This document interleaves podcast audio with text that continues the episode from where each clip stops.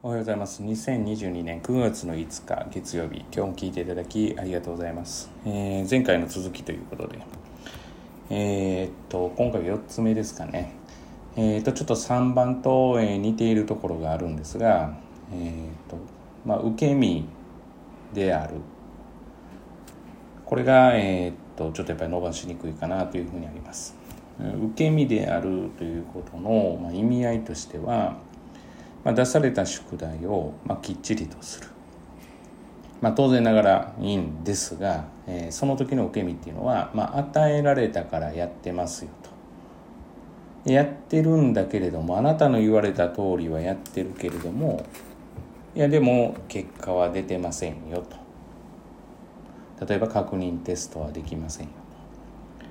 まあ、一番、まあ、確かに分かりやすいのは確認テストかもしれないですね。で確認テストで、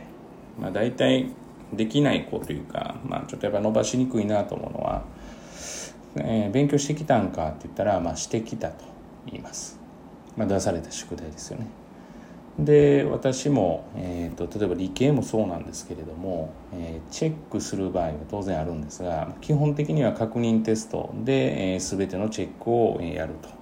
いう方針でしていますだからあの例えば宿題をしていなくてもその単元がきっちり理解できてて解けるんだったら問題なし。逆に言えば、えー宿題をやるんだけれども、えー確認テストで取れないんだったら、えー問題ありと。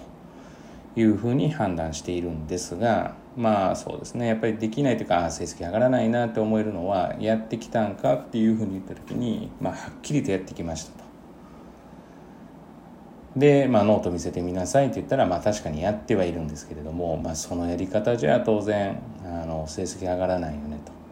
まあ、あの実際その例えば雑にやってるとかそもそもあのなんですかね、えー最初から最後までできていないって、まあ、これは論外なんですけれども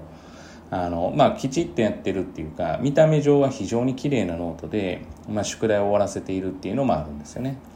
でまあそれでも要はできていないと多分本人的には、えー、と綺麗にノートもまとまってるし最初から最後までやってるし例えば間違い直しまでやってるしというのがあるのに何が文句があるんですかっていうような感じで言ってくるわけですよね。いやいやいやと私からしたら。いや言ってますようにと。まあだからそのやり方がまずいから当然取れないわけでその宿題をやるって言ったら変なんですけど確認テストが出るつもりでまあまあ確認テストが出るというか確認テストが出されることが分かっているわけだから、まあ、どういったテスト問題が出るのかで自分はどう理解しておかないといけないのかっていうことを、まあ、常にイメージ意識をしながら解いていかないといけないんですけど、まあ、おそらくその綺麗なノートの人は前からただやって丸×つけて、えー×になったのを、えーもう一回やるっていうだけのことをやってるわけですよね。これが私が言うどちらかというと受け身です。じゃあそのできた問題でも、えたまたま当たった問題はないのとかえーっとまあ例えばできていないんだけれどもそれってどういう意味でできていないのと。理解していないからできていないの。例えば英語だったら単語が分かっていないからできていないの。例えばミス例えば3単元の S をまあ付け忘れたりする。ミスでできなかったの。まあ、こういったことを、えー頭の中で自分と会話しながらやらないといけないんですけれどもいかんせん、えー受け身な人というのは、えー今のやりません。全く。丸×つけて間違い直して終わりです。だからそれが、えどう確認テストに出されようが、え気分としては自分はやったんだから取れなくても仕方がないよねっていう感じなんですよね。やるべきことやったんだから取れなくても仕方がないよねっていうふうになるともうそれ以上何もできないわけですよね。いやいやいやいやだからそのそうなんですよっていうことを常に説明はするんですけれども。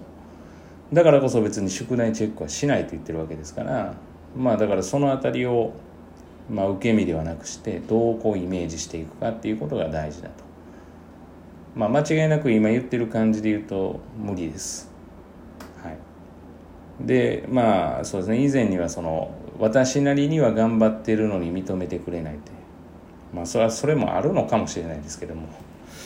その私なりに頑張ってるとか僕なりに頑張ってるっていうことももともとの力をこう考慮して例えばどのぐらいの点数取れてほしいかっていうのを見てるのにもうそれも言われ始めるともういかんせんどうしようもない。それ本当に100の力でやってその点数が取れているのっていうふうに思うので。うんだからまあ認めてほしいんでしょうけれども。じゃあそれを認めたら、えー、その例えば人が目指している志望校に、届かないんだったら認められないですよね。事実をちゃんと伝えないといけないわけですから。だからまあその志望校が例えばそうじゃなくてこのぐらいでこういうふうなんで、まあ、このぐらい取れてたらいいだろうっていうラインだったら別に何もないですけれども。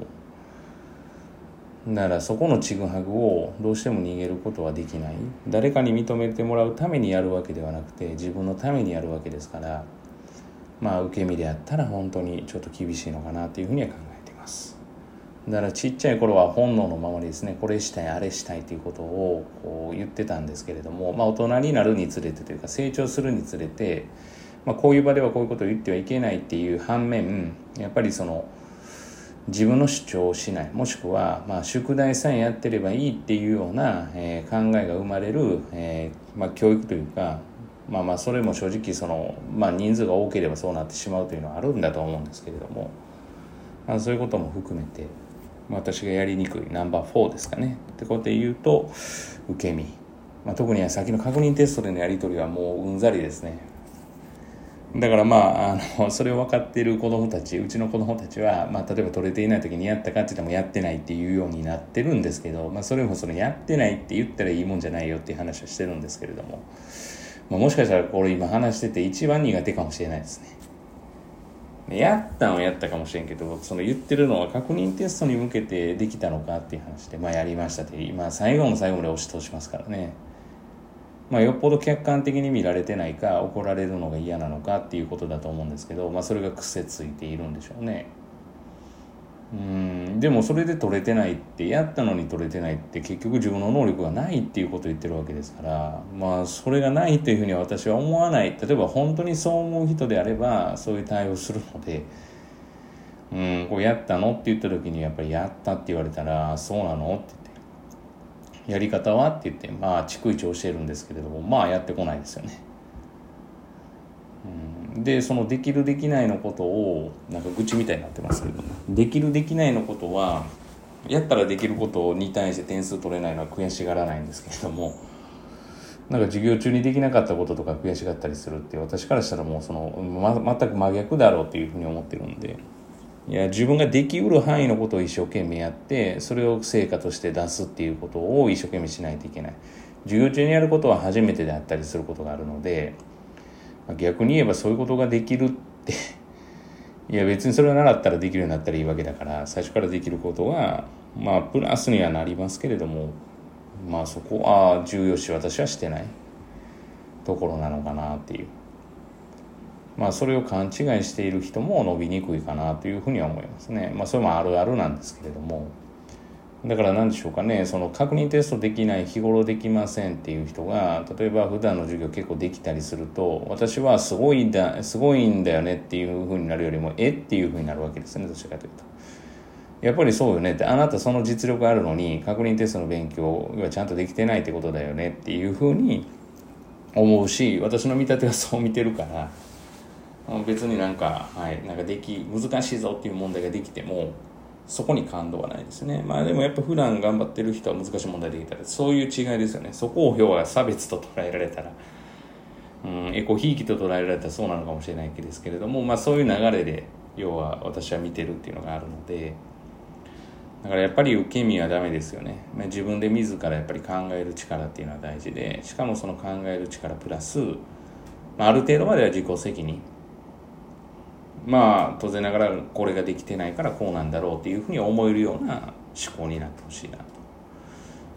まあだって相手の責任ばっかりだと相手を変えることはできないわけですから、そうなるとまあ本当に非常にうんまあ変わりにくい、まあ、だったら自分がどうするべきなのかっていうことですね。これも以前に話したことがあると思います。ただ勘違いしてほしくないというか勘違いしていただきたくないのはあの変えようがない他人は変えてはいけません。もう変わらないんですから。あの変わらないじゃないです。すいません、